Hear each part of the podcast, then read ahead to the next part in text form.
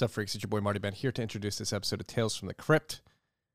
Sat down with Mason Jappa and Sam Schwarzinski from the Blockware Solutions team. Talk about mining, the macro landscape, the liquidity crunch on the Bitcoin markets, and a bunch more. Enjoy this episode, freaks. It was brought to you by our good friends at the motherfucking Key Key Key Key Key Cash App. They're helping us pump it up. We're gonna pump it up. Don't you know? Pump it up. Gotta pump it up. Cash apps helping us pump up that price floor by making it easy to stack sats. You can stack sats, send sats, receive sats, and sell sats if you so please via the Cash app. We're saying sats, sats, sats, sats, sats, sats, sats. Because you don't have to buy a whole Bitcoin. People don't know this. There's 100 million sats or satoshis in one whole Bitcoin. You get 100 million sats, you have one Bitcoin. You can stack as little as one dollar worth of sats. And currently, one cuck buck is going to get you like 1,863. We just hit a trillion dollar market cap as I'm reading this ad read. Let's go, freaks. Let's go. One trilly. Stacking sats on the Cash App Hell pushed us there. What a day. What a life. What a time to be alive. I love being here with you freaks. Go download the Cash App. Use the code Stacking Sats. That's S T A C K I N G S A T S. You're gonna get ten dollars, and ten dollars is gonna go to Al's Lacrosse. And yeah, we had just hit one trilly. Enjoy. Tiki.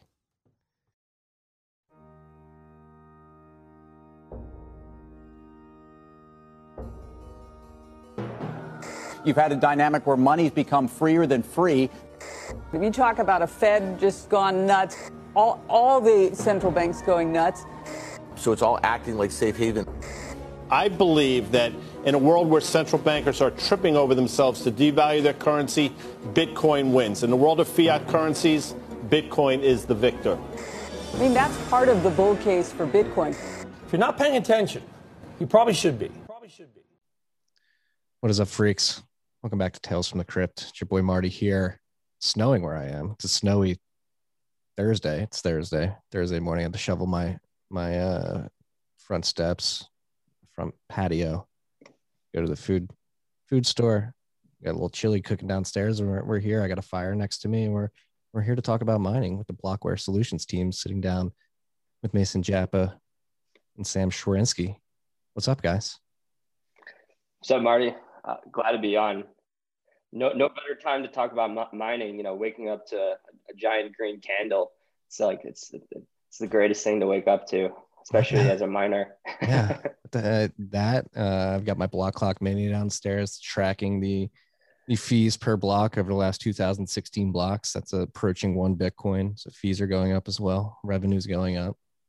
Very profitable to mine right now if you're if you're uh, got the right rigs and the right cost of power production. Uh, let's jump into it. You guys uh, have two things on top of my mind that I want to talk about that, that you've put out from a content perspective. First was a thread um, uh, about a, a, few weeks ago about mining as, as a good DCA strategy to, to sort of temper the, the volatility, the price volatility of Bitcoin. And then um, a big research piece you guys uh, published January 21st of this year uh, about the 2021 Bitcoin market outlook. 40,000 is only the beginning. and as we sit here at 47,000, that seems to have been a very, uh, very prescient uh, title for this particular research paper. So let's just jump into it. Um, what's been going on with you guys? Uh, uh, uh let's start with the DCA, like uh, describing mining as, as a good DCA strategy. Why do you, why do you guys believe this is so? Or I think you guys have the data to back it up as well. Yeah, I'll, I'll, kick it off and Sam can add some context. So, kicking off with uh, dollar cost averaging. So, miners receive you know daily mining rewards, um, you know for their for, for their hash contributions, and depending on their pool structure, will have different payouts. So, miners receive not only their block rewards for the contributions they contributed to mining blocks, but they also receive transaction fees on tops, which which you were alluding to. So today we're at uh, an, an, average tra- uh, block plus transaction fee of 7.6, uh, which is amazing for mining. Um, keep, you know, that that's an important factor in this. So think about mining as the best way to dollar cost average because you're buying into a, a heavy, heavily volatile asset like Bitcoin. um, dollar cost averaging for any volatile asset or commodity is an excellent strategy to have over time. It allows you to receive an allocation on a, on a set daily basis, and you're mining at a cost that is less to buy on the free market. For miners, your your cost of production is truly um, mostly correlated to your energy. We found that it's you know about 90% of your cost is energy, and then the remaining is uh, allocated towards your opex and and typically you, you keep capex out of your your cost reduction so miners on a daily basis receive a set amount of bitcoin which is a combination of which is mapped to the hash rate that they mine for blocks plus the transaction fees. And and their profit is the difference of their cost of production and the current price in bitcoin. And what we've seen in historical bull cycles and what we're seeing in this cycle is bitcoin prices outpacing difficulty. So miners you know are are in an extremely well position and are capturing you know excellent dollar cost averaging. And and and your strategies as far as what you do with that bitcoin can you know hyper accelerate your return on investments you know if you're in a bullish sentiment and you hold on to that dollar costed bitcoin and pay for electricity out of pocket as much as you can with usd fiat you can hyper accelerate with your returns you know that bitcoin that you've been mining in july is now worth 47 500 dollars right and then it was worth much less. So um, that's important to take into account.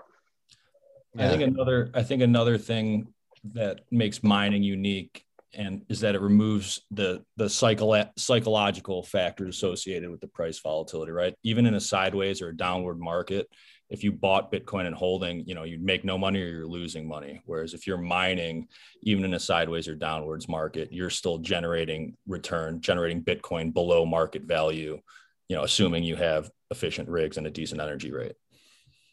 Yeah, it's uh it's a great way to DCA. Uh, just uh, working for Great American Mining and then just seeing seeing the daily sats roll in from from our hash rates feels good, and it's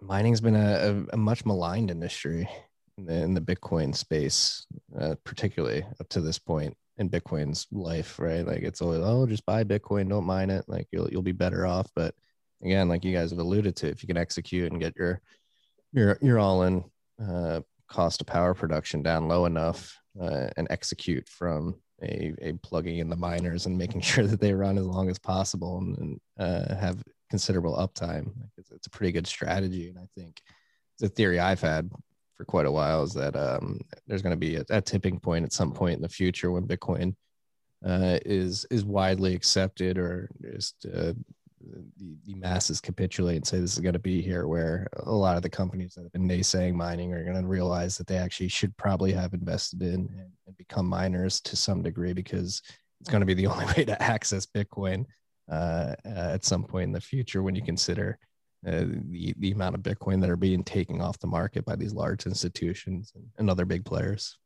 I agree entirely, and I mean it's already happened. Last week we we had to we we put on a conference, a digital conference for for Bank of America's energy desk, uh, where they were looking to leverage existing their existing portfolio of you know heavy electrical assets, whether that's factories or steel mills operating at partial capacity to what they can, or whether it's actual, you know, quote unquote behind the meter, like power generation assets. They're, you know, everyone's starting to figure it out.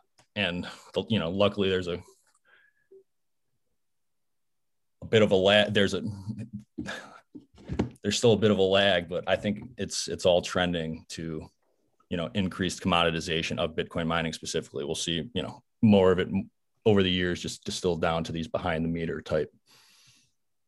Yeah, I think um I think there's going to be a big wave of hash rate coming to to North America, which is like your goal as a company, correct? Is yeah, yeah. I mean, our our messaging is let's bring Bitcoin and Bitcoin hash rate into the hands of Americans. I mean, it's a matter of national security. We need to decentralize the network. We need to position the states as being a leader in this sector, and that's currently not the position. We need to um, we need to take control and and, and make moves here, and, and we need institutional backing. We need people to go in heavy, and we need people to go in right now before they miss the wave.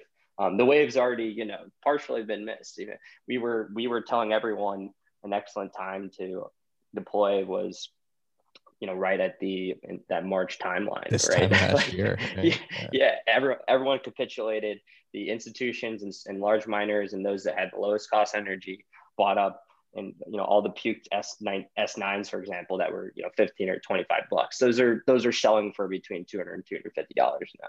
And their their break even costs are insane. I mean it just it just proves that um, you know another point that we don't talk about I think a lot of people miss in their forecasting as well is that miners have a perfect positive correlation to the price of Bitcoin. Um, so that that means that as Bitcoin goes up in price, these machines are going to go up in price, and we're seeing the heaviest supply constraints that we've ever seen in this marketplace. And we're seeing a lot of other things that we've never seen in this marketplace, right? This this para, parabolic uptrend. So, you know, people that bought machines last year, their machines may have two or three X in value by by by now. And and and they've been mining those machines or just receiving delivery and their mining profits and rewards are are also, you know, extrapolating. So it's just it's a double exposure to Bitcoin with the mining rig appreciation and with the mining uh, dollar cost averaging. Yeah, it's uh it's a beautiful time to be a miner, especially again yeah. if you're able to plug them in at some point in 2020. It's yeah, uh, exactly. Again, like you mentioned, like the institutionalization of, of mining is, is beginning to happen. We've seen a bunch of these public companies use uh, equity funding to begin financing expansion um, uh, of their operations. I mean, Marathon and and Riot, particularly here in in United States, uh, are making some big splashes in the in the hardware market, buying massive orders of of Bitmain machines. What are you guys seeing from this perspective? Uh, like the like are the institutions gonna crowd out the little guy? Um, are they gonna I think that's already happening, right? That's yeah. that's why that's why you can't get a new S19 until September 2021. Um, but the the beautiful thing is, you know, for for miners who are already currently mining or have access to rigs, you know, immediately is the one bright side of the supply constraint is, you know, difficulty can't keep up with with these price increases when we're just in price discovery mode, ripping through highs, right? So although price is is up however many, you know, whatever, 2x since what, January, I think, since the start of January. Difficulty has been a pretty slow and steady march higher just because these manufacturers can only deliver so many rigs. Yeah. And then, like, I, I have the question too, like on the backside of that delivery. Uh, what are some of the the the companies that are making these big orders? I, I, I know Riot is is really good at executing, but like other others in the space yeah. are buying massive. Like, is are they going to be able to execute when they when they buy these miners? Like seeing Marathon buy hundred million dollars worth of Bitcoin last month after buying all those rigs had me start questioning like ah maybe maybe they're realizing they may not be able to plug in seventy thousand miners. But uh, that's a great point. Yeah, with Merit, uh, you know, we've been talking um, with a lot of you know the larger players and, and you know they partner with that coal plant, but that that it's not ready and it's not ready to deploy 70,000 S19s, right? You know, you think about how much the energy consumption of that. Um, but we're seeing a lot, you know, I'm also on the advisory board of Riots and what they're doing, you know, they have a home for their machines and they're um, likely going to shift towards, you know, vertical integration. And, um, but we're seeing other companies, you know, taking large positions, you know, like Bitfarms and Hut 8 both did in Canada, both this just did some, um, financing, uh, debt financing rounds, and, and raise capital to buy machines. Um, they're they're deploying, and they're, they're mainly you know how to you know in the Bitfury ties, but Bitfarms is deploying what's WhatsMiner machines and at, scale. Uh, you have Galaxy Digital that's also uh, taking and positioning where they they're they're they're specifically WhatsMiner only, and they will uh, they purchase tranches of machines, they're mining tranches of machines, and then they're offering uh, financing on machines that they purchase. Uh, but really, the, the one that I wanted to highlight, and I think one of the real enablers of all these large entities is Foundry. Um, so, you know, which rolls up through Grayscale. So they've deployed uh, $143 million in capital um, towards mining in North America. Um, some of which, and a lot of which, is for their own self mining equipment. Um, we believe they have over 700 petahash operating in North America. And then they're also offering um, companies, um, and many of these well documented, uh, financing deals to buy future batches where uh, they'll finance it, they'll take their interest. Uh, you pay X percent down now, you pay the rest over a, cycle of, let's say, 12 or 18 months. and and um, then you get your machines. Um, and it's in, you know interesting with their messaging is they were very much well aware that they're better off just buying these S19s and holding it themselves, especially with the base the backing of Grayscale, where it almost seems like they have an unlimited unlimited cash balance. Um, so that I mean they're they're truly an enabler for North American mining, and and they share our message like bring Bitcoin and bring Bitcoin hash rate to America.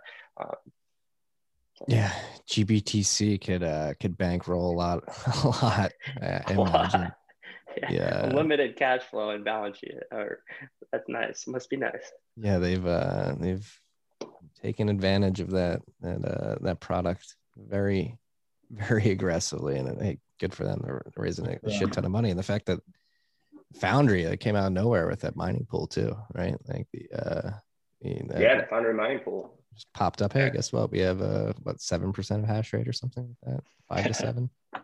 yeah, it's. I mean, it's it's most of it's their own self mind, and they have a long term, you know, goal there. And you know, I agree. You know, I agree with them. Right? You want to to to truly bring hash rate to North America, you have to mine on an American mining pool or North American mining pool. If you're if you're mining in North America and you're pointing your your hash rate to China, you're you're not you're not bringing hash rate to America. So that's, you know, I, I like to correct people. It doesn't matter where you're domiciled. If you're pointing your hash rate to China or an, another country, um, which is okay. I mean, some are fine, right? But you, you know, we need to decentralize the network and, and I, um, you know, Blockware runs a pool. I, we've got about 315 petahash on online and we operate on US nodes. So. Yeah, no, and that's, I mean, we're relatively small right now to Great American Mining, but we have ambitions of having like a, a, a flared gas mining pool specifically. And I, I, think that the, I mean, you see all the mining pools over in China. I think there's going to be a massive shift uh, over here in the U.S. as well. Massive. I hope so. Like the opportunity, the opportunity, right, is is massive from a, from a cheap energy energy perspective in North America alone uh, to bring hash rate here. And then, like, hopefully, like right now, the ASIC supply chain is obviously very constrained uh, and, and, spread thin, but uh, and obviously uh, as the price keeps going up and demand for mining keeps going up, hopefully the supply chain will be able to to meet that demand and, and expand uh, their um, construction of these miners. And then you, you, have things like TSMC and Samsung starting to build foundries uh, in the Southwest of the United States, which is incredible to see. I mean, the, the news from Samsung yesterday is massive in my mind. A $17 billion fab in Austin, Texas, um, and, and, that should be done by 2023. So you, Bitcoin miners probably, Bitcoin ASICs probably won't be prioritized on that particular foundry right away, but it's not hard to imagine that, that you have ASICs being produced on US soil within the next five to seven years. 100% agree. And you know that that's the vision. We need to bring manufacturing also to north america. Um, you know with trade wars with china where most of the manufacturer are domiciled you know you're you're exposed to a 25% tariff and 2.77% duty. If it doesn't you know add to you know the trouble you know how hard it is to get machines in the first place you know we're getting taxed on on those imports and and and you know that that creates an roi you know um, extension for us. Um, so we, you know, there is a secondary market, and you know that's something that Blockware Solutions does really well. We we sell a lot of used machines. We have access to and work with some of the largest mines that are, you know, upgrading. So you can get some, you know, nice miners, you know, like M20Ss used for reasonable costs, or like S17s or S17 pluses. Um, something that we offer through our, our other entity, Blockware Mining, is the ability to get up and hashing within 48 hours, which people love, right? We we have used machines, they're running now, they're fully testing. We de-risk the ordering process. We'll sell you a hosting contract and you can be up and hashing within 48 hours of that completion. Um, and we uh, enable retail. We, we brought up earlier, but you know, by partnering with hosting facilities that can offer you know fair hosting rates and and such a service, you know, retail isn't necessarily shutting out. Um, over time, it, you know, it'll be a race to the bottom on energy costs, but during such a market that we're in, you know, paying a hosting rate of six and a half cents is totally feasible. Like, and that's, you know, certainly supported. Yeah, no, it's, it's like, it's the question I have is, is this the run? Is this the run where we don't have like an 80% drop after? Probably not just because I'm asking the goddamn question in the first place, but Like if this, like, so let's jump into your rec- most recent research piece. Like forty thousand is only the beginning. Where do you guys see this going from a price perspective, and then what does that do for the dynamics of the mining industry, particularly from a, a cost of power production perspective? Like, at, at what levels will mining be profitable during this bull run? Sam, you want to kick us off?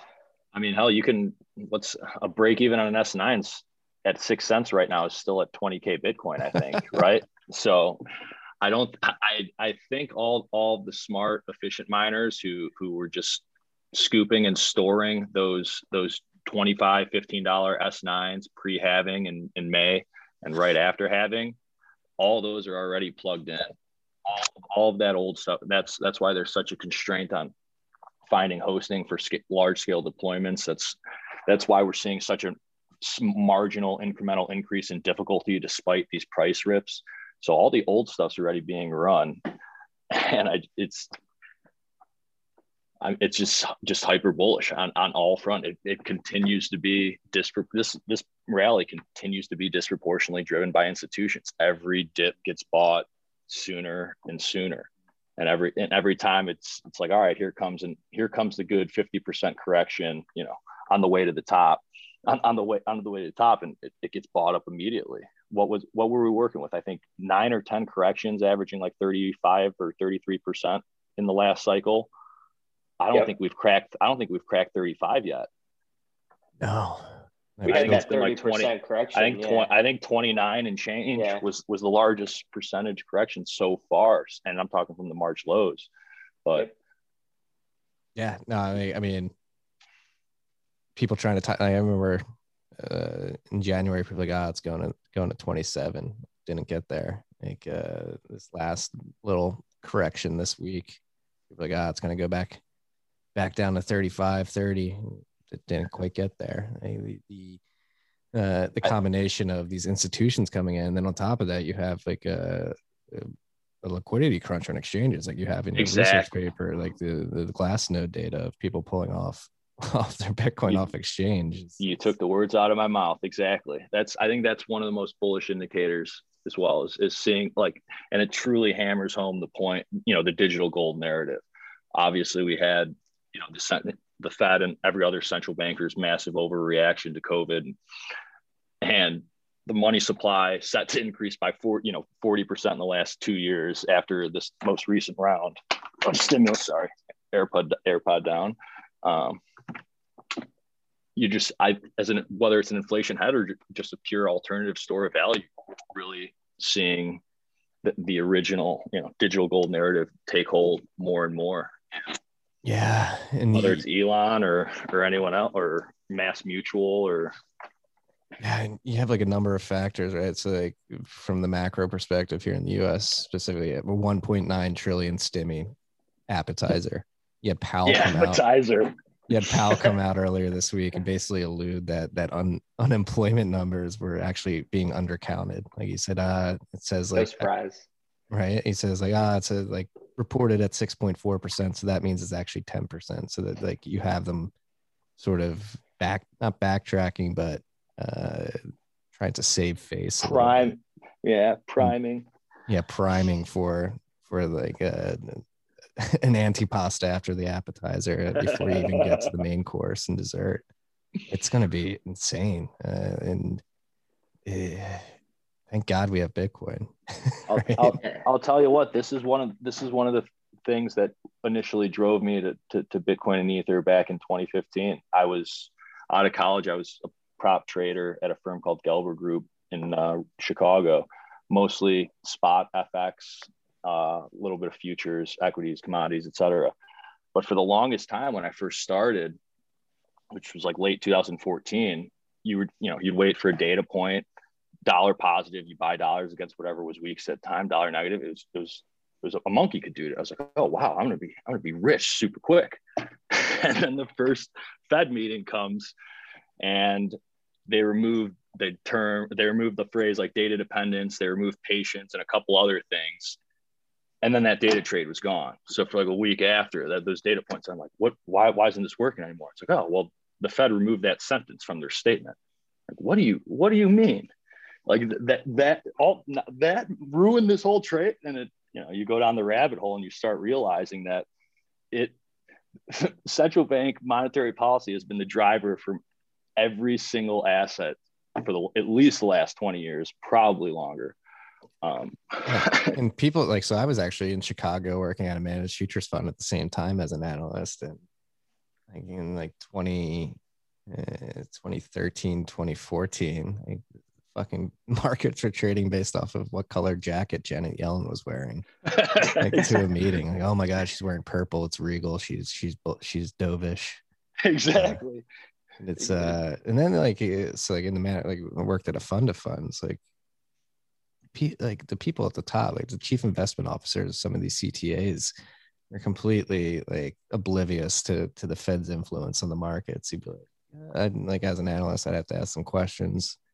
Like, so like, what do you think about the Fed's policy? Is it affecting markets at all? Like, no, not at all. Not at all. It's no. it's there's been this shift in understanding of, of the Fed's influence over the markets. It's, the understanding's probably been there, but most people just didn't want to admit it. But it's gotten to the point that it's it's impossible to ignore if you want if you want to really hammer that point home, all you got to do is pull up a, a, a, any chart, cover the access, cover the asset, what what asset it what asset it is from March through the end of 2020, and they all look like the same to varying magnitudes, just straight line. And there's a and it's to the day they all happen to bottom. Uh, you know, right? And it's and because a lot of that was QE driven, but now the, these fiscal stimulus for your airdropping money into people's bank accounts and into social programs or infrastructure programs. That's going to be, you know, we've seen this asset price inflation, but do we see uh, like consumer inflation? I mean, they've already been saying they want CPI to be uh, like over what their typical 2% target is. Are they going to be successful in, in inciting that? I think they may be. Yeah, I mean this this QE infinity charade is is going to end very badly eventually. It could be another two decades from now. I don't know, but like you said, thank God for Bitcoin and thank God for thank God for for the growing de- decentralized digital ecosystem. Yeah, but it, it seems like so. That's the other thing. Like it's weird everybody knows it's going on the Fed, but like then like the the other side of Wall Street, the other side of the Fed's window, all these banks are starting to wake up. Like in your um in your research paper, you, you have a list of of institutions that have that have talked at least somewhat positively to neutral about Bitcoin. Citibank, Morgan Stanley, Guggenheim, J.P. Morgan, Goldman Sachs, Stanley Druckenmiller, Miller, PTJ, obviously Mass Mutual.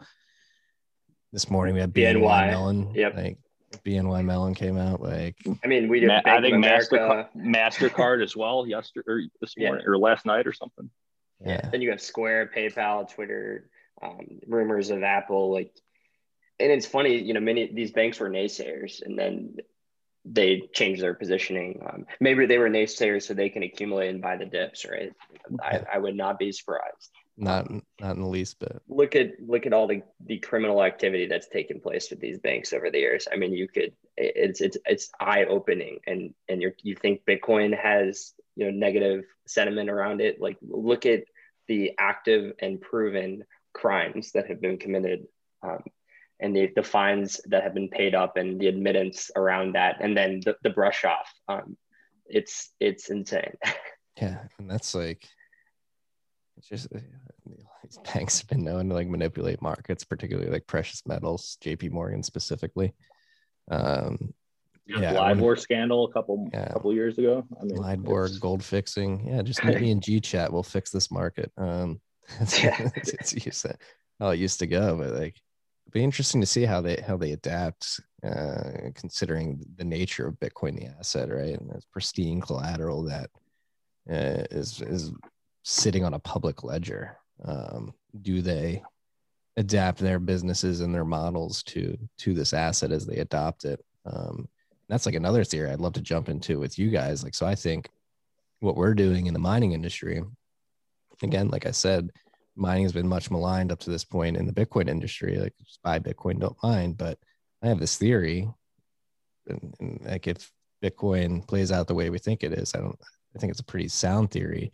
You're going to have the a transition of the financial stack moving from the Fed window, where there's the base of the financial stack now. You know, the Fed, in conjunction with the Treasury, controls the production and distribution of money to the primary dealers via its window.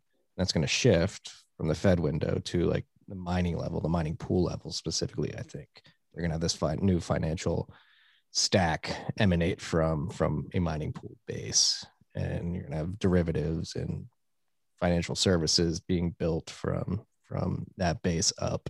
And it's not going to be you're not going to be playing the fed window game anymore. And i wonder if if these institutions are ready for that transition.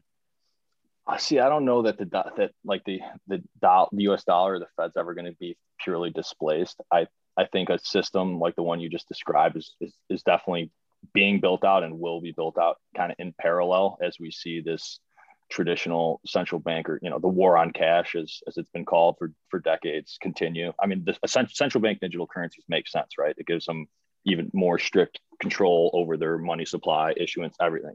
So I think that's an inevitability at this point. It's Ken Rogoff's wet dream. right.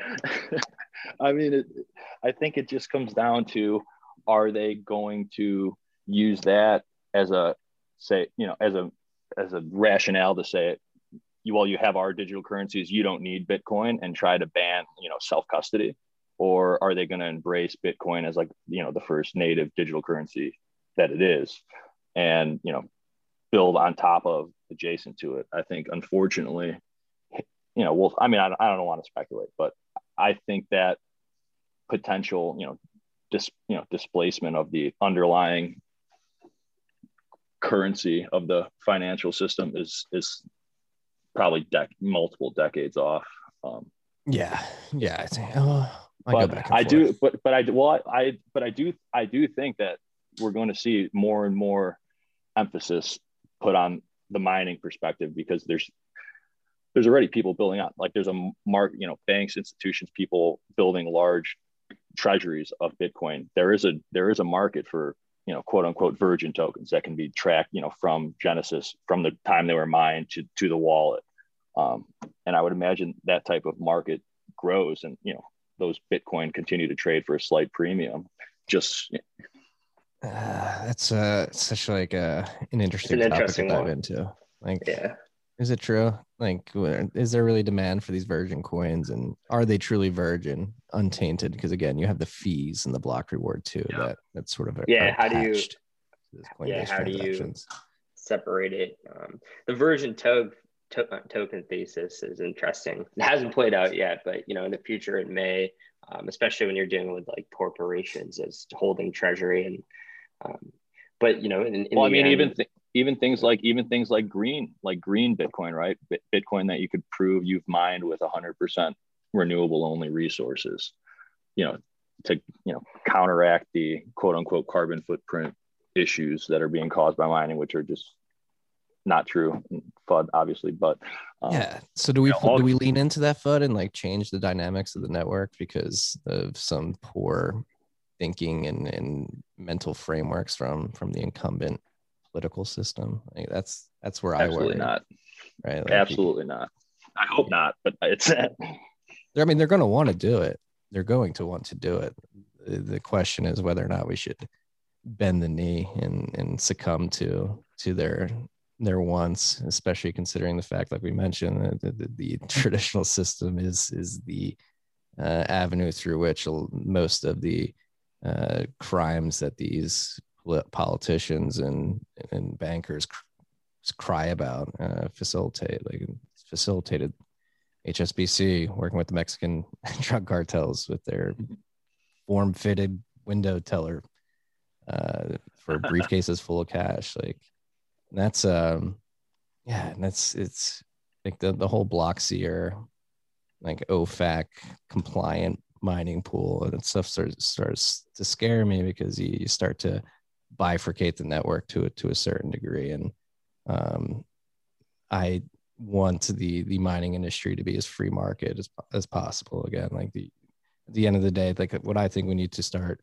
pushing forward as an industry, as a mining industry specifically, is like, hey, Bitcoin is just simply a messaging protocol. Like you don't you don't uh, hinder AT and T because terrorists use the, their cell phone networks to to coordinate. They have conversations over the phone like that, and you're not going to hinder AT and T from doing any of their business because uh, they're able to coordinate like that. In this mess, Bitcoin's a messaging system, just like these telecommunications networks to a certain degree. Like, why should it be uh, singled out and, and, sort of put in a corner and and handcuffed uh, when compared to these other things that that arguably aren't subjected to the same type of scrutiny? That's a great analogy. Yeah, 100% agree. And I, I mean, back to that other point, I think, you know, Bitcoin, there's a lot of FUD that goes in the market about, you know, the, the amount of energy consumption that's aligned to Bitcoin and, and Bitcoin being bad for the global, you know, environment and, and being a bad use of energy. And, you know, we argue the reverse, right? Bitcoin, you know, many people use, I mean, Bitcoin as an energy um, consumption can actually stabilize a grid and network, right? There's off peak arrangements that many large mines have that are domiciled right outside of outside of cities that help stabilize the energy rates. They agree to shut off their their energy at you know at set times to stabilize peak hours that are that are hit um, you know for city and, and consumption during certain timelines and timeframes you know we're helping out the people. We're, we're averaging and lowering your energy costs. Um, there you know it's been studied and, and speculated that a large portion of Bitcoin mining is on renewables, you know, and is moving in that direction. Um, we know it's a race to the bottom.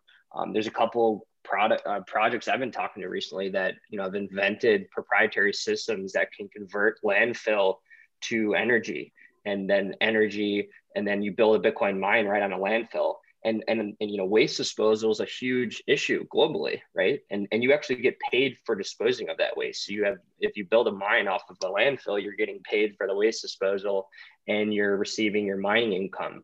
And you know you're you're helping a greater good and cause. Miners are some of the most creative people in the world that get no credit.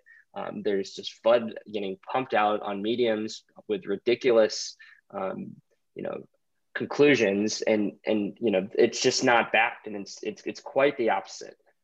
Yeah it's very uh very lazy uh, uneducated uh, criticisms that that lack critical thinking. Like what we're doing like people point to what we're doing at great american mining like oh my god you're using methane to mine bitcoin. But like the, the way it changes the dynamics of the oil and gas industry for producers specifically it's pretty massive. Like the, the yeah, secondary and tertiary externalities um, are such that like right now, like these oil and gas producers are IPing wells, many wells, uh, to to get as much oil to market to make up for for the depressed price relative to where it was uh, 12 years ago when they took out a bunch of loans that that said, "Hey, we're going to pay back this loan," and uh, our target barrel uh, barrel per uh, per barrel price per, yeah. price per barrel is like eighty dollars, yeah. and it's nowhere near that. So they're, they're trying to make up for that that um, that lack of of price appreciation with volume, getting it to market. So that means more pipelines, more wells, which means more wells, more pipelines, more flares, more LNG units, which is is a lot of infrastructure and a lot of waste from from a gas perspective uh, and a, misallocation of capital arguably. Now that you can plug in these bitcoin miners alongside your your oil and, and gas revenues you, you have a separate revenue stream that's driven by completely different demand structures than than the oil and gas market. You're you have a revenue stream driven by a service is demanded 24 7 365 as well which is adding blocks to the bitcoin blockchain. And now that you have that supplementary revenue stream you don't have to build as many pipelines. You don't have to drill as many wells. So like even though the, the bitcoin miners that we we set in the field they're consuming methane but again they're consuming methane that would otherwise be wasted. And then i don't think people think about the second and third order effects down the line where you, you may not drill as many wells. You may not make as many pipelines uh, and that has profound positive effects on the, the environment and uh, the climate debate. Exactly, I, and that's and you hit the you hit the nail on the head. These Bitcoin miners are are seeking the cheapest election or electricity, and, and by virtue of it being cheap, it's cheapest. It's because it's not wanted. It's way it's it's it would be going to waste if if not otherwise consumed. If there was if if, if they were consuming a, a fuck ton of energy that was needed for another important purpose, there that electricity would be charged for a premium, you know, and sold off back to the grid or back to the consumer. So we're we're alleviating a lot of spillover and inefficient and waste, as your point with this with the methane. And excuse me. Bless you. And then uh, oh, I forgot my point now. Well, I'll hop in here. Like, like yeah, I know you guys were just on Noded, right? Yeah. Like, I think Pierre had a great, great tweet last night that really highlights the hypocrisy of people coming at Bitcoin mining's energy consumption. Is that like Bitcoin miners use electricity just like Tesla cars do? It's like the, in, like the moralization uh, and like the, the ethical debate that's trying to be thrust on the mining industry because of the energy sources that are used to produce the electricity. It's just like a complete double standard. It's not applied to anything else like in the world. Yeah, I mean, and Bitcoin miners optimize the energy network. In in truth, like that, that is that is a fact. And I mean, if you think about energy in general, like depending on if you're pulling from the grid or, or what your source is, energy isn't you know extremely transferable. Like I can't transfer energy that I have in um, you know, in upstate New York where I have hydropower to New York City. I, I have no way of creating a chain that transfers it that far. Um, with advances in technology, I mean, that's why you see a lot of miners in upstate New York. They're harnessing, you know, that excess hydro and putting it to use and and and and making it more efficient and and helping, you know, regions um, that have that are just wasting excess energy or not producing as much as they can, right? And with improvements in technology, um, you know, solar in the future, you know, big a big issue with solar is um, you know having that 24 hour ability of mining tied to solar. But with the battery improvements that are coming you know you mine um, you consume the amount of solar that you have you build out excess and then the excess solar that you harness during the daylight you can store in a battery to power your, your miners overnight. It just creates an efficient system and mechanism. I mean i argue that miners are the most creative and forward thinkers in, in the energy space and they're they're improving the efficiency and they're making strides that wouldn't exist otherwise. And it's it's talk about an energy transition trade. You know what i mean? Like that's been that's been a big thematic trade. You hear them talk about it on on on, on msnbc and all this other nonsense. And it's one of the big talk a lot of the questions we got during our b of a conference circled around like how can mining absorb this glut of renewable energy that's coming on that is not going to have any buyers for the energy once these government subsidies run out. They only these companies and these projects only spun up and developed because they're getting government subsidies, which run out. I think a lot of them this year and next year. What are they going to do when they don't have anyone to sell power to and then no one to transmit it to? You just talk talk talk about a, a wasted environmental footprint because i mean these wind or solar or whatever it is they're they're they're not small you know these aren't small endeavors they, they take up a lot of space and they take a lot of oil too yeah. they depend on the oil and gas industry pretty significantly so it would be a, a shame if the subsidized renewable industry has wasted all this fossil fuels to have it sit there. And that, that's the beauty of Bitcoin mining, right? It's like market driven. You don't need these politicians to come in and subsidize anything. Like, we're figuring it out. Like, just leave us alone. exactly. well, yeah. I mean, look at look at what look at what you're just talking about with with the with the flare gas, the waste. It, it's like, wait, you guys are just are burning that, but but I have a, a methane generator. I can I can hook it up to this this trailer of rigs. Can I can I take it? Oh yeah, sure. Go ahead save like, us on emissions, you can have it for free. Just bring right. your own shit, bring your like, equipment. Like I was okay. telling you, like we're in North Dakota right now deploying containers. and like we're focused on North Dakota right now because they have the strict like producers are begging us to come.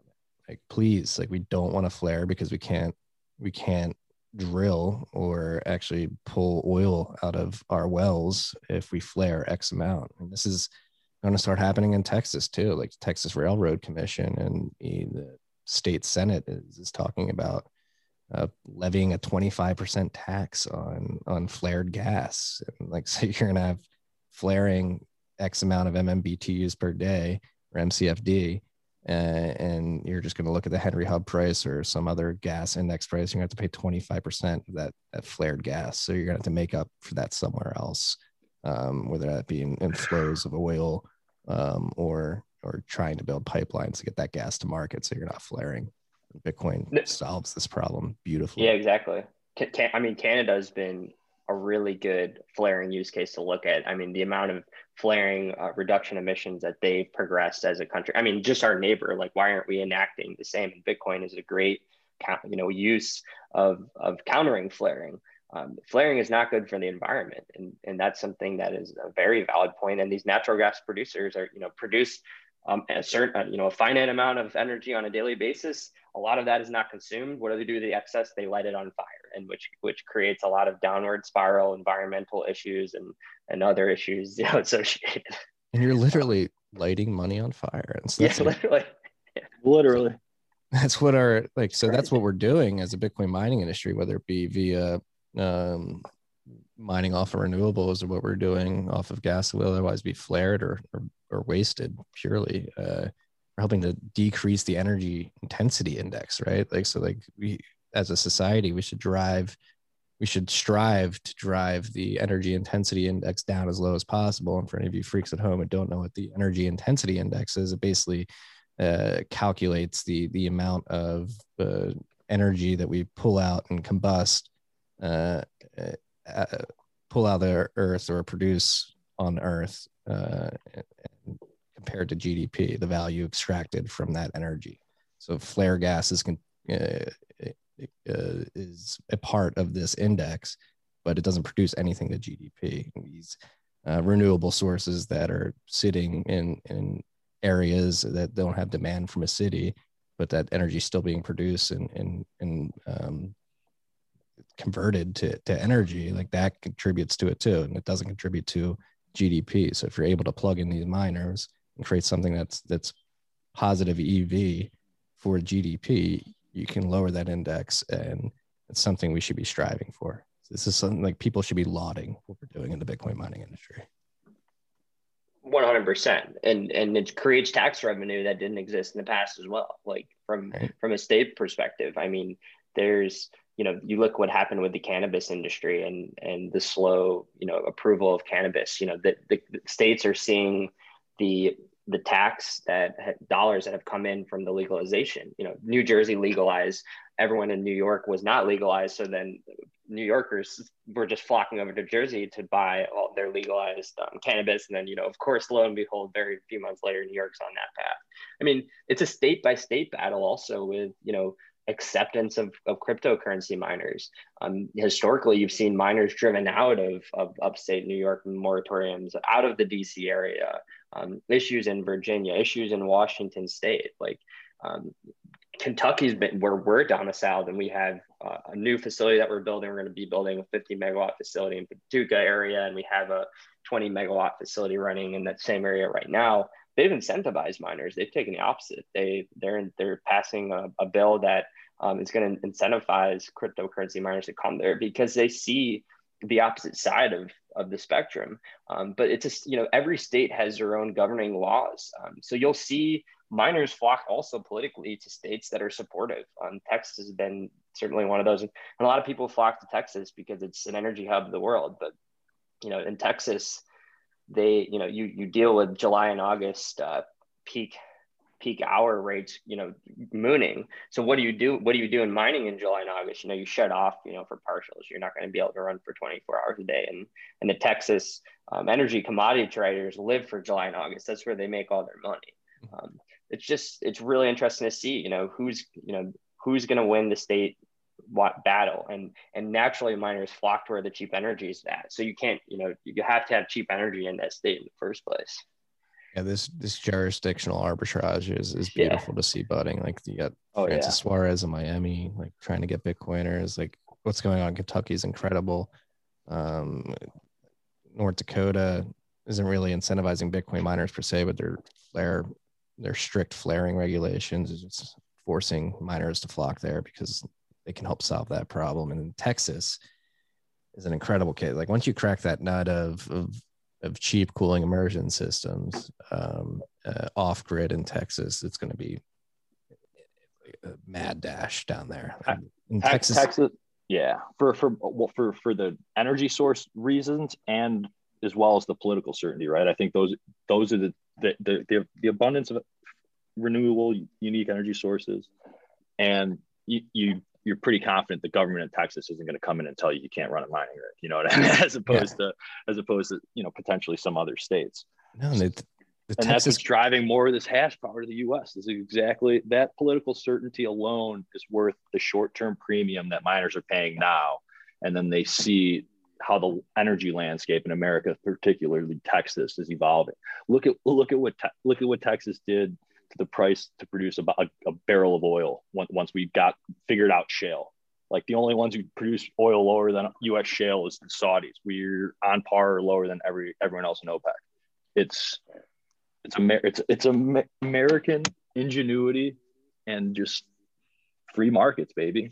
Well, yeah, that's what I was gonna segue into there. Texas specifically, like the the regulatory certainty is compounded by like the actual free market energy market they exactly. have down there, like the, the open grid system, which is unique to Texas alone. Like the rest of the country needs to adopt Texas's model of how they run their grid. Like it's just a pure free market with no state actors. I mean, you have the Texas Railroad Commission trying to play referee every once in a while, but pretty pretty much a pure free market in in those regards talk about decentralization. You got yeah. the rest of the country on one of two separate grids, basically, essentially, and then you got Texas on its own. right. Like, yeah, yeah. We, well, we don't want to rely on you guys. We'll, we'll take care of our stuff.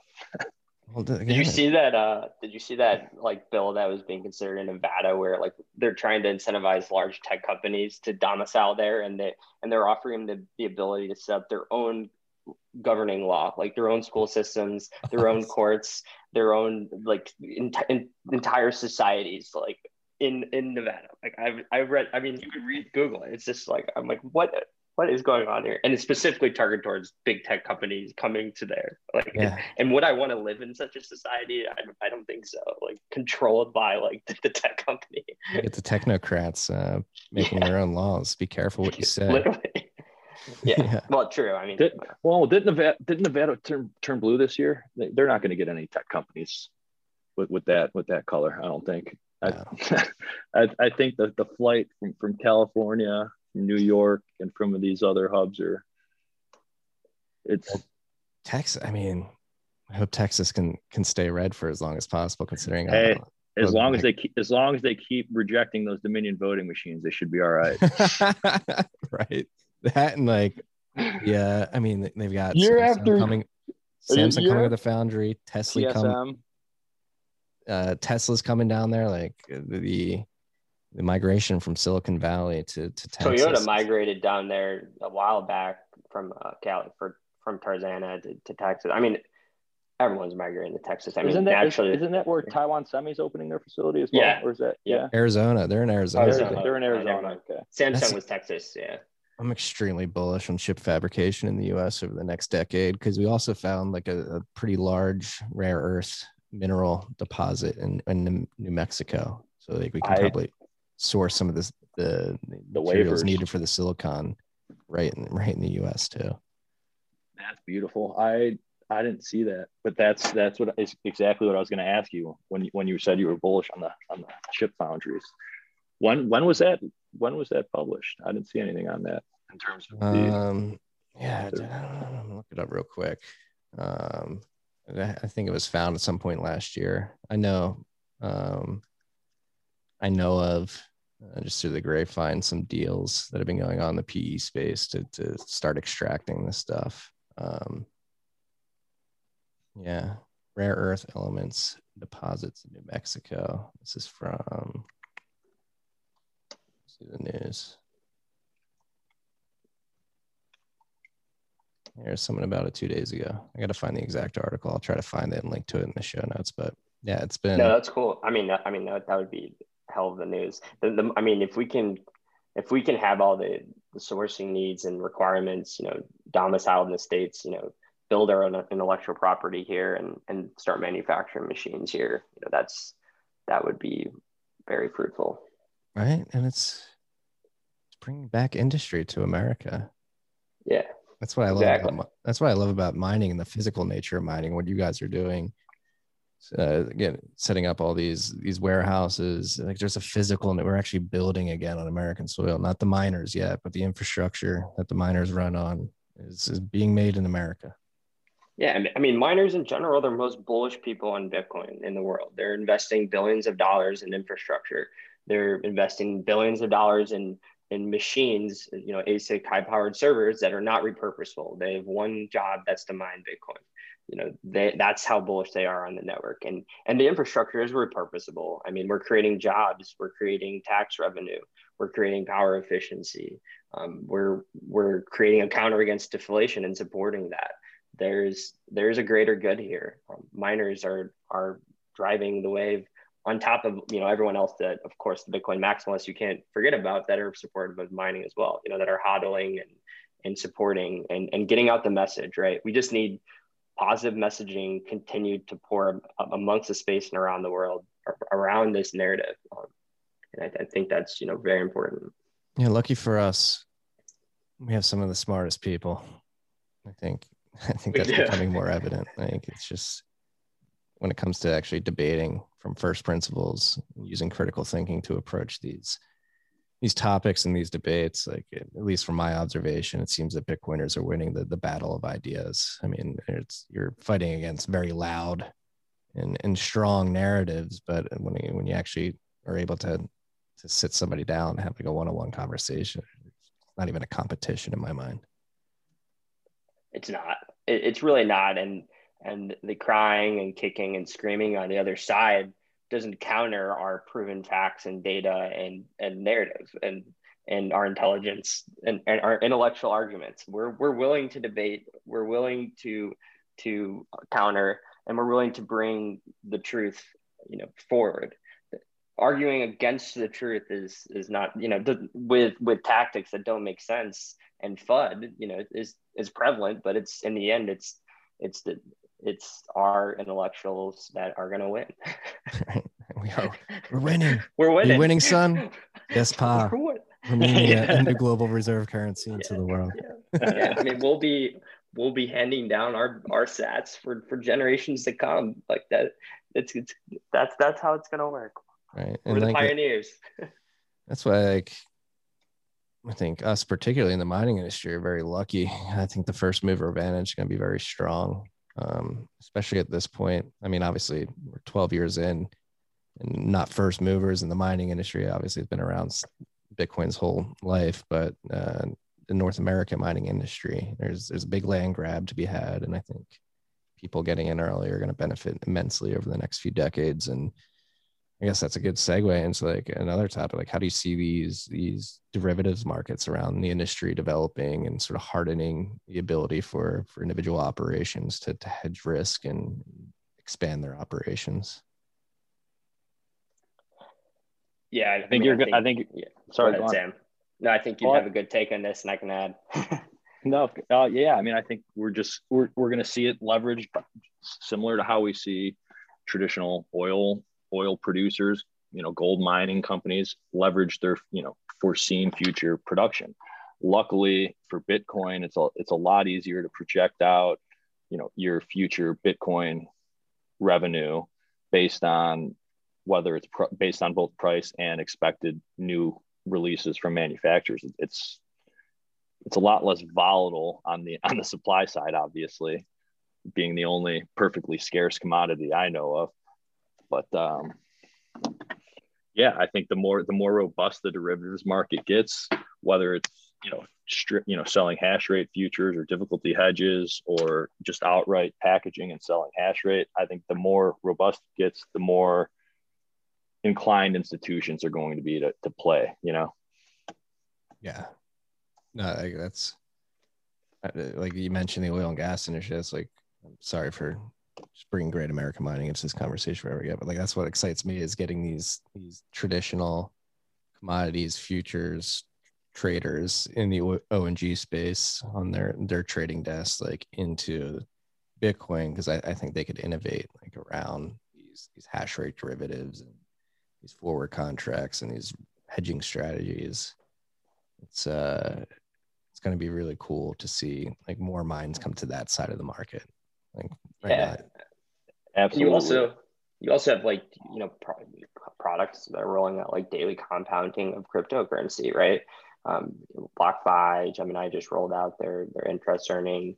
Um, you know, obviously, we're all in the camp of not your keys, you know, not your coin, but if you if you have a trusted you know custody provider and you're getting compound interest on on your cryptocurrency, why not? Another argument there too for for people that are conservative and want to hold the U.S. dollar. I mean, you could get nine percent interest on USDC on on on BlockFi. Like, why am I keeping cash that's deflating in my bank account when I could be earning compound interest on it in in in in a product that I you know personally trust? Um, and then you know further into derivatives, I mean, there's new enters on, on a daily basis that um, are, are allowing you to hedge and counter your bets. Um, financiers are willing to finance and collateralize your machines. We did one of Blockware Mining did one of the first sale and leaseback debt finance financing deals where we did a million dollar sale and leaseback on tied pegged to our machines. You can collateralize your your miners. Um, and, and that's becoming more widely accepted. You know, all the financial tools and products that are coming to the space, you know, look at what Lightning Labs is, is and then the Lightning Network is enabling. Like that's a whole another ball game you can talk about. Like there, this there's smart contracts on Bitcoin. You know, don't forget that this is this this is being revolutionized and streamlined as we speak and every single day. And um, and once again, back to your point, I think we've got some of the smartest people in the world, you know, working on these type of products that are enablers and, and are creating such such abilities. Yeah, I'm very excited about Lightning Pool and as a as a vehicle through which to get yield um, for any Bitcoin just sitting on your balance sheet, whether it be corporate or personal. We'll see how that develops. So then, like the, the continuation of development of, of, this market is is so fascinating because again, the, the the Bitcoin native aspect of it is going to be like we can't even fathom what's going to happen. Like we like we have Bitcoin, which is a step function improvement on fiat currency uh, from an asset perspective, and you have Bitcoin, the network, um, from a from a settlement network, and then Lightning on top of it as a, as a payments network, like step function improvements on the traditional st- system, and these are being built on another exponential technology, which is the internet. So, I, uh, like when it comes to how fast is this going to happen, I think it's going to happen faster than many people realize, and then or think. I don't think anybody realizes exactly how fast it's going to happen. I think people think it's going to be an extended timeline, but I think it's going to happen faster than most people. But on top of that, like the Bitcoin native nature of these financial products, like again, like hash rate um, markets, derivatives markets, like right now, some of the products are very manual.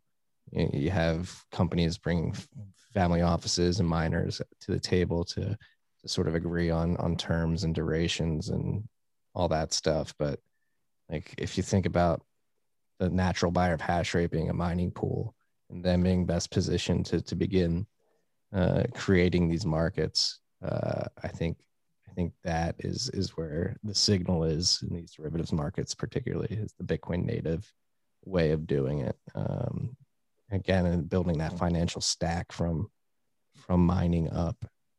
I'm just rambling here, but I'm no, you're right. I mean, no, you're right. You, I you already see it. You can sell. You can. The pools can sell their hash rate and futures of their hash rate, um, and and lower their, their cost basis. Um, yeah, I do, and and you're right. I think I think that system gets built from the you know the mining layer up. And I mean, for the history of Bitcoin, cycle after cycle, what are the two types of companies that consistently might make money when they're run well?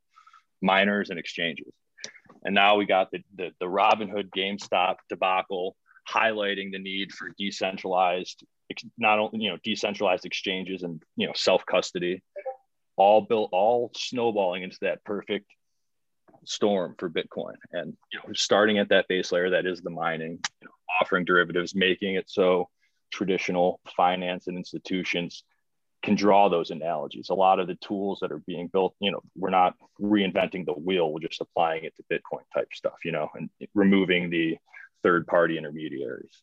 Yeah. And once once people kind of get over that that edu- that ignorance hump, ignorance via lack of education, um, well, except I guess Peter Schiff, he, I don't know what his excuse is, but Um, what a great name to throw out there. But uh, too emotionally invested.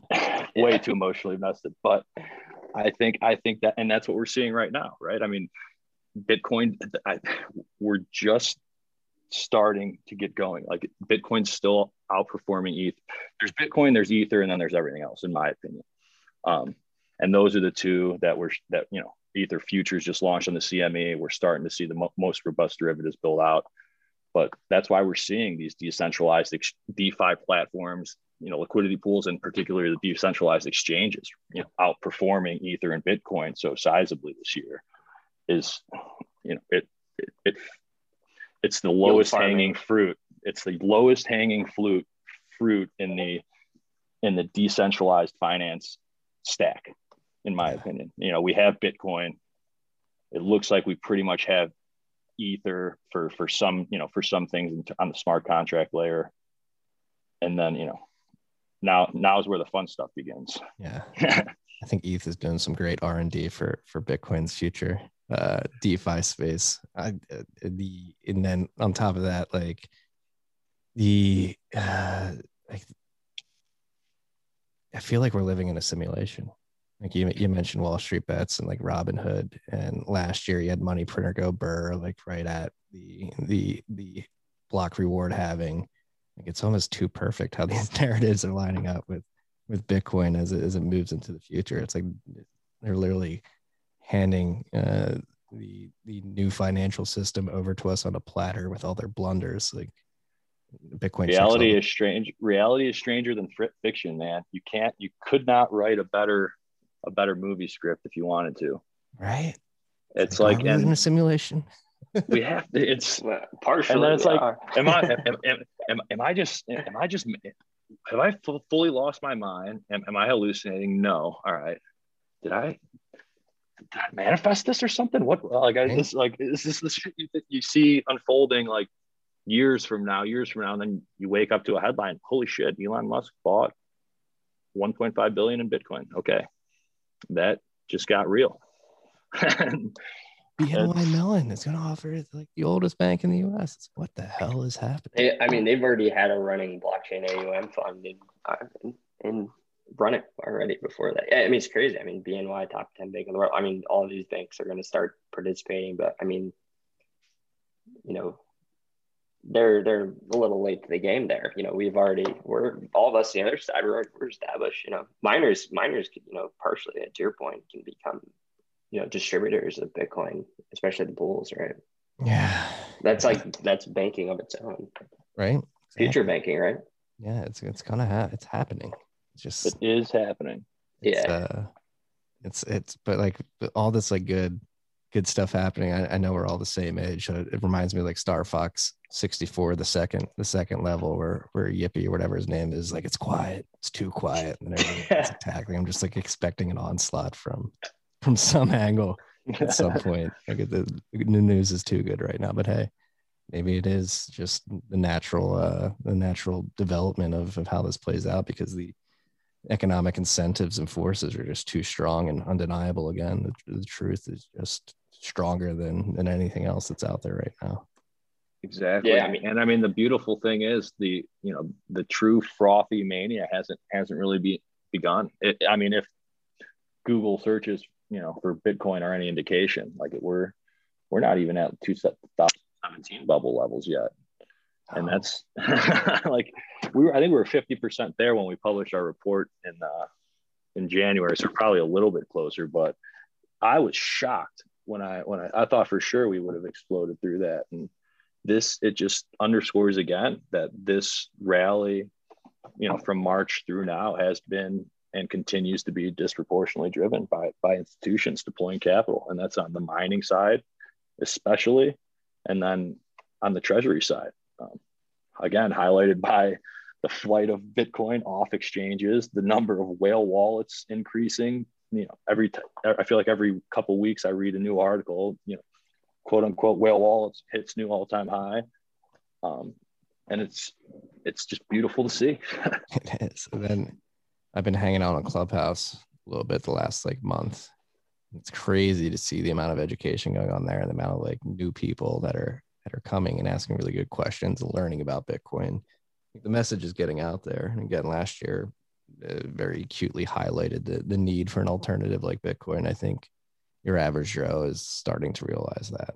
Um, so where do we go? yeah, no, we, we should throw a couple of Bitcoin mining clubhouse sessions. I, I've been I've been more of a spectator there. I, I was on a couple of uh, sessions that you were speaking on. I was also going to say that I mean, there's acceptance in Bitcoin through if you look at like the the uh, stocks and equities that are have Bitcoin exposure and their performance. I mean, look at how well PayPal has done. You know, uh, Square, um, Riot, Silvergate Marathon, Silvergate. Um, I mean, the anyone that announces, you know, MicroStrategy, um, anyone that announces Treasury, you know, if if if uh, Twitter eventually does it, like these, this is people buying in in, in a different way. You know, everyone likes to have their own an exposure to Bitcoin in their own way, shape, or form. But there's there's you know boomers and and people of different you know not just in our our age range that are buying in in their ways buying these stocks and they're they're not on the sidelines they're they're there these I mean, you are buying in you mentioned you're like advising Riot. You have CalPERS buying Riot stock. It's fucking that is a big that's like an pen, underscore. yeah, the California pension fund just scooped a ton of Riot stock, and they because they had obligations they had to make. I mean, just wait. You know, we talk about institutional participation. Just wait until the pensions start dipping into Bitcoin in some way, shape, or form. And in some way, shape, or form, they're doing that through buying stocks with exposure. Um, we had a, a, uh, couple, a couple are holding underlying Bitcoin. I think Oh, yeah. Virginia, one of the state Virginia police or something or other had been purchased a couple of years ago. But yeah, it's like you said, it's not even not Mm. even a fraction. Like Mass Mutual just casually threw a hundred million. They're an insurance company. They if anyone knows how to assess and manage risk, it's it's them. And they're casually just threw a hundred million at Bitcoin, however it was a month, month and a half ago. And that was only 0.4% of their investable assets. It's nothing. It was a drop in the bucket. And you What, Yeah, what happens when we see 5% allocations of this right? type of And you think about their mandate as an insurance company, like for them particularly to to throw an allocation at Bitcoin, like that means they're using it to protect their their clients' assets, and that's how they view it, which is pretty insane. And like, thank Yeah, God the CalPERS is getting like CalPERS, Illinois, and New Jersey, like need this more than anybody in the world right now. too. They better be jumping in. we had we i mean i think we were the first to put this one out but we were just we always are researching and writing on different stuff but we uh we you know Mike, morgan stanley owns 10.9% of microstrategy so indirectly we met the amount of you know bitcoin that microstrategy owned at the time which was on january 18th um, and we you know you could come to the conclusion that morgan stanley has exposure or, or indirectly owns 7700 bitcoin you know which at the time is worth 277 million dollars like like do these mappings. These companies have all the, the big financial institutions, like if they're owning these equities, they have some type of exposure. Yeah, Morgan Stanley's been on top of it, right? Because they have Yeah. uh, XMS spin out of them. Those guys, Yeah. those guys are doing some good work too. Um, they feel like they understand it. They do. I agree. And they're putting out forecasts. Um, you know, it's the those that, you know, it's from in that realm. It seems like those that are not accepting or not participating in some way, shape, or form are, you know, missing the wave. And and especially in that world, like you don't want to miss that wave or a wave in general.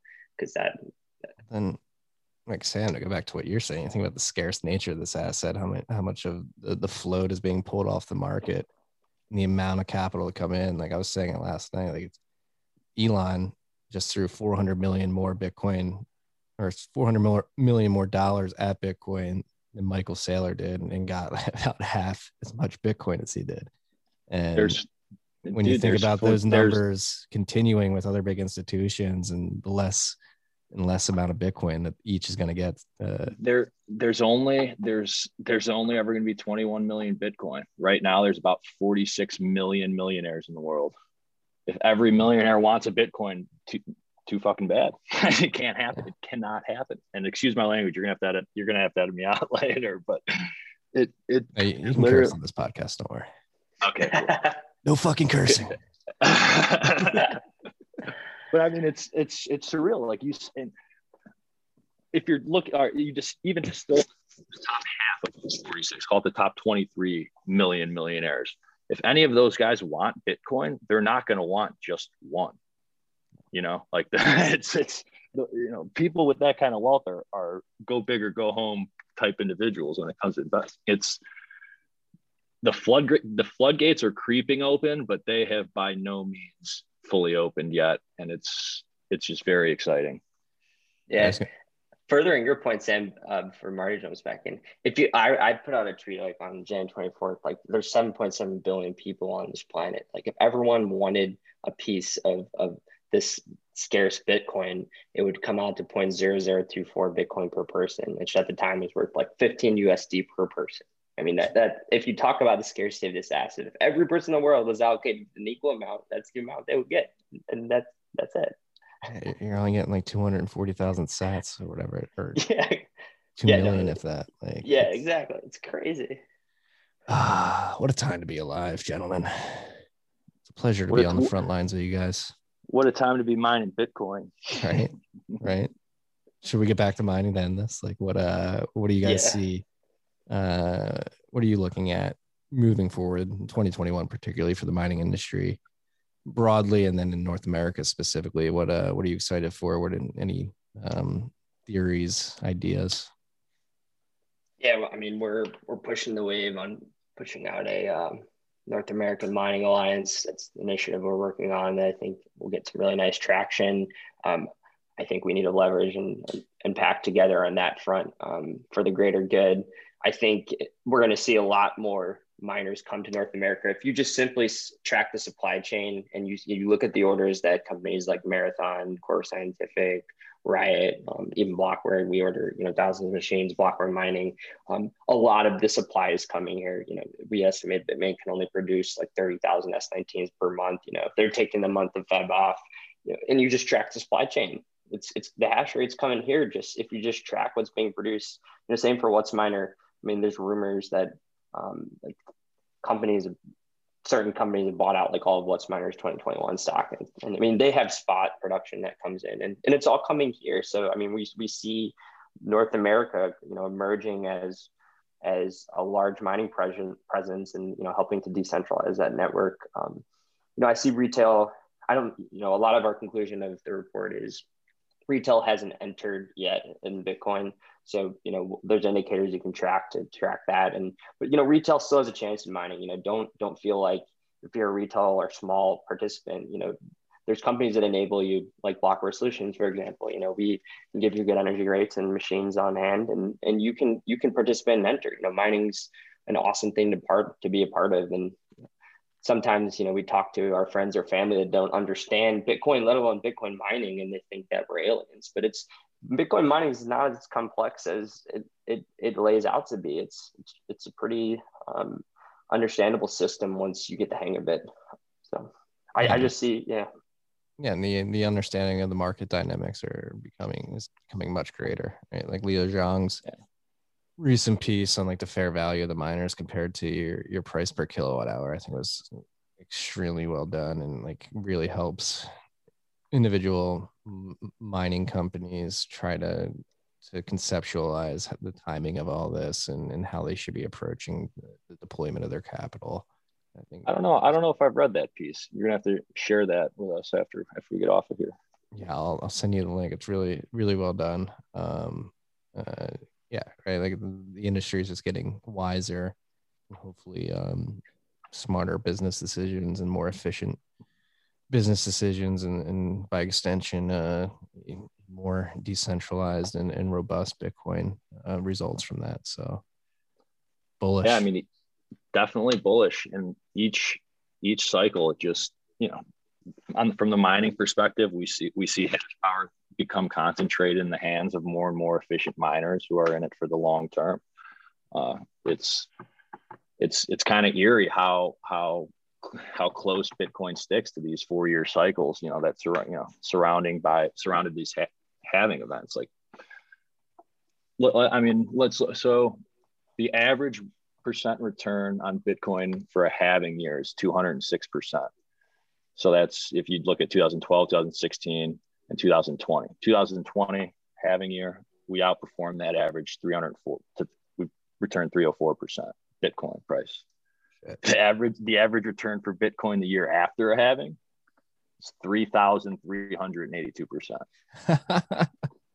it, year year in and year out, it outperforms the year after halving, as opposed to the year in halving. Like halving's a good year, and then the true supply shock of that halving event, and the fact that it's now only efficient miners that don't need to sell as much of their Bitcoin to cover OPEX. They can sit and accumulate while the narrative just continues to grow and the in the broader and the broader macro environment central bank monetary fiscal stimulus and otherwise all continue to feed the story feed the demand while the supply continues to get systematically reduced every four years and like clockwork 2021 is off to a great start. Now i again this halving year outperformed previous halving years but I don't I don't necessarily I don't expect that this post halving year to meet that 3,000 382% average that would put Bitcoin over 700k I think but uh why so bearish? No 20 that's that's a 2022 goal.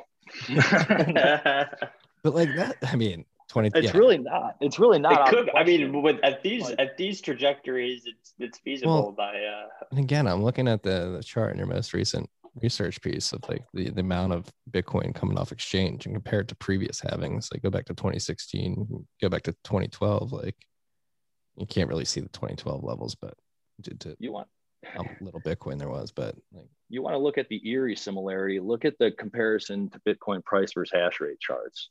How how after halving events, you see the the brief minor capitulation, which you'll you know the dip in hash rate, and then it just a steady march higher despite Bitcoin trading downward or sideways. And then once price catches up to hash rate and starts printing new highs, hash rate can't keep up. It just massively price rallies significantly faster than hash rate can. And that's simply because of supply constraint on miners. There's just not enough chips and rigs to go around. But those times when Bitcoin finally catches up and then starts to exceed, that's the best time to be a miner. And that's 2020 looks very, very similar to January 20, 2021. January 2021 looks strikingly similar from a price to hash rate perspective to January 2017. Right.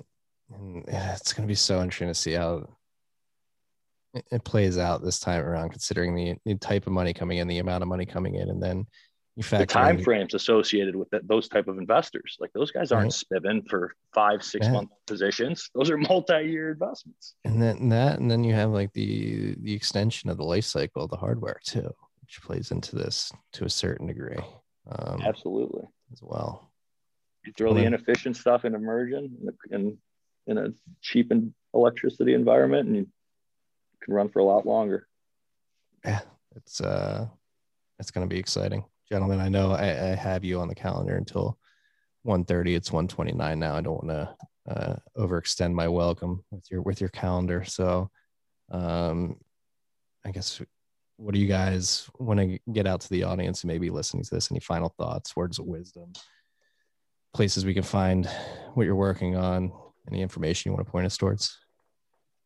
Yeah, definitely go to blockwaresolutions.com. The report we were discussing today, um, you can find top left in research and publications. Um, check out some of our recent media mentions. Uh, we're constantly getting quotes and um, getting getting our, our messaging out there. Um, I you know I I'd keep strong hands, right? You know, if you're a miner, you know, mine through this. You know, there's going to be corrections. You know, as Sam was alluding to, there's like seven corrections in in 2017.